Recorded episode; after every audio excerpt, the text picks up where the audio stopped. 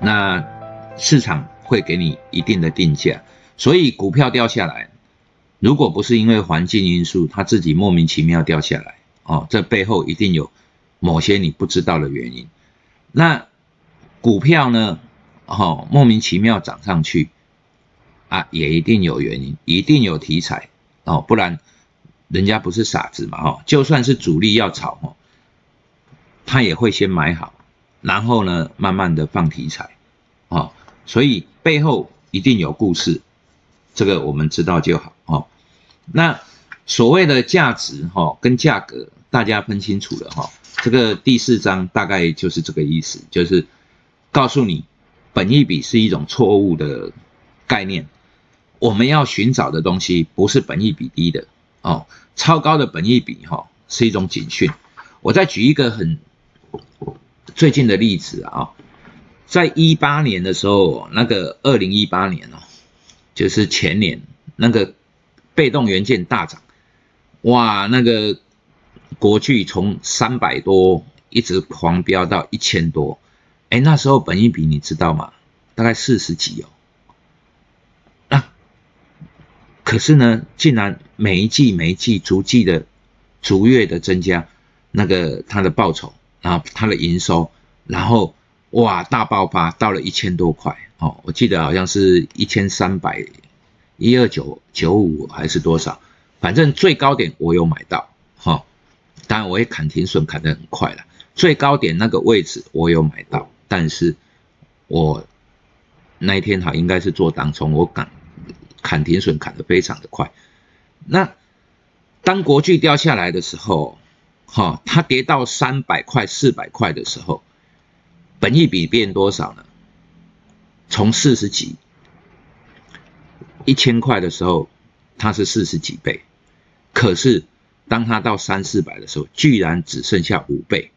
六倍。好，所以，哎，一一间公司，它去年赚了八十几块，它的价格在两百多块、三百多块。这本益比只有三四倍，买不买？所以这种东西是很吊诡的哦。也就是说，一间公司成长的时候，它本益比非常高，那它是在一个大涨势，那日后它的业绩跟营收，哈，就是营收跟它的那个报酬、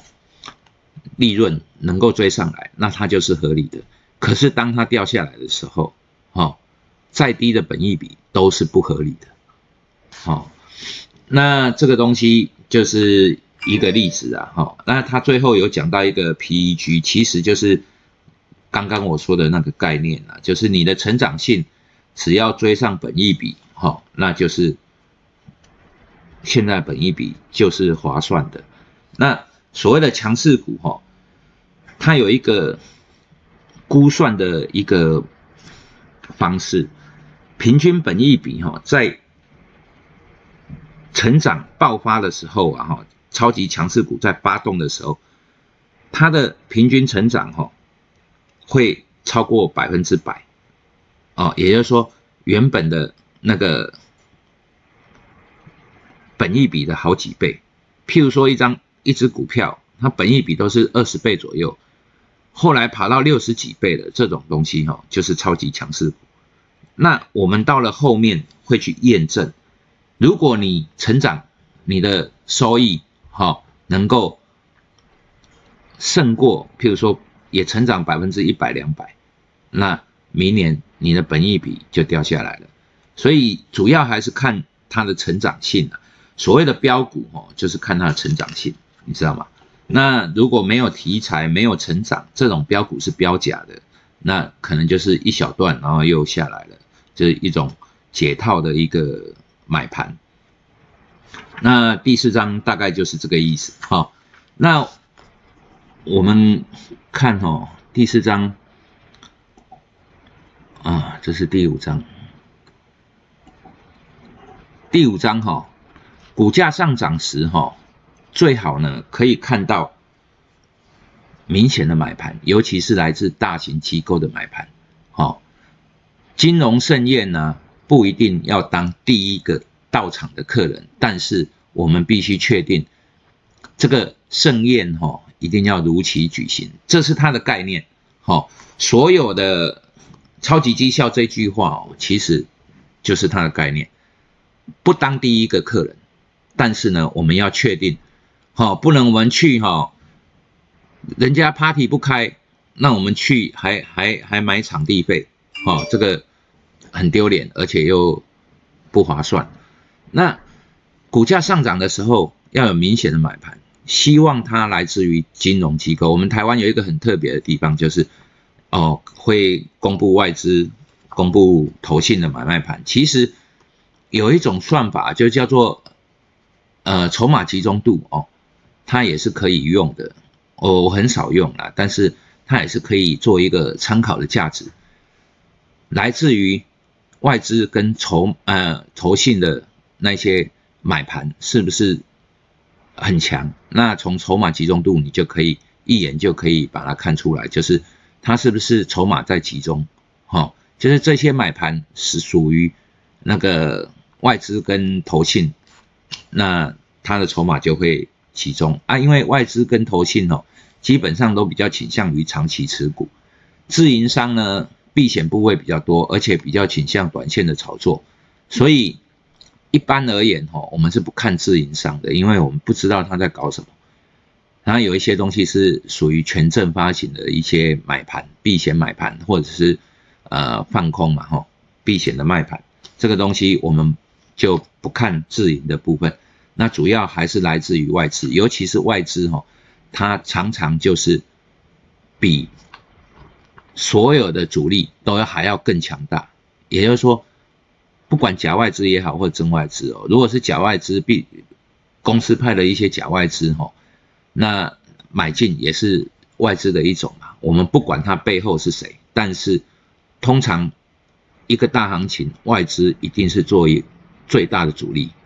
那投信的部分呢？因为投信大概都是有市场调研、哦调查过的、研究过的，所以投信的买卖盘呢。只是一个很很好的参考指标，也就是说，你不了解这一间公司，但是投信有在买，表示说他们有分析过，哦，理论上应该没有问题。可是呢，现在的投信也常常会有所谓的城城城市交易啊，这些城市交易你可以看到哦，只要一一只股票哦创一年来新高，它一定会有一个。投信的买盘进来，只要它流动性够好，也就是说，一般的股票啦，不要流动性太差，只要你创一年新高，基本上你都会看到投信进场的身影。哈，那这个东西各位可以去研究看看。第五章是讲顺势交易，他讲的东西哈，就是一个景气循环。那景气循环哈，景气循环怎么循环？一张股票哈，生老病死。那升的时候，哈，就是筑底，筑底完之后上涨，然后上涨呢，他认为这是一个买进最好的点，也就是说，刚从底部翻扬，哈，是最好的承接盘，也就是说买进股票的一个讯号都在这里。然后第三个是做做头，做头，哈。它不会等到这个头部成型，然后才开始卖。那头部呢有很多种判断方式，譬如说啊交易量变大，震荡变大，然后他会选择在头部开始震荡的一个区间的一个初期，他就开始卖，因为他不希望跌到，因为头部可能震荡很久嘛，那个呃资金的收益。是比较有限的，而且风险也比较偏高，所以他会在做头的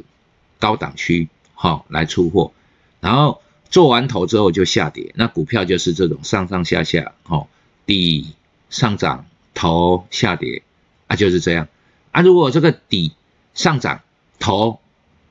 哎，又没有下跌哦，压一下再冲上去，那表示新的底又出来了，那。就是另外的一个 cycle，另外一个周期，所以他有讨论到哦，一个周期当他做头的时候，哎，第二个底出来，它是一种展延，哦，新的一个波段的展延。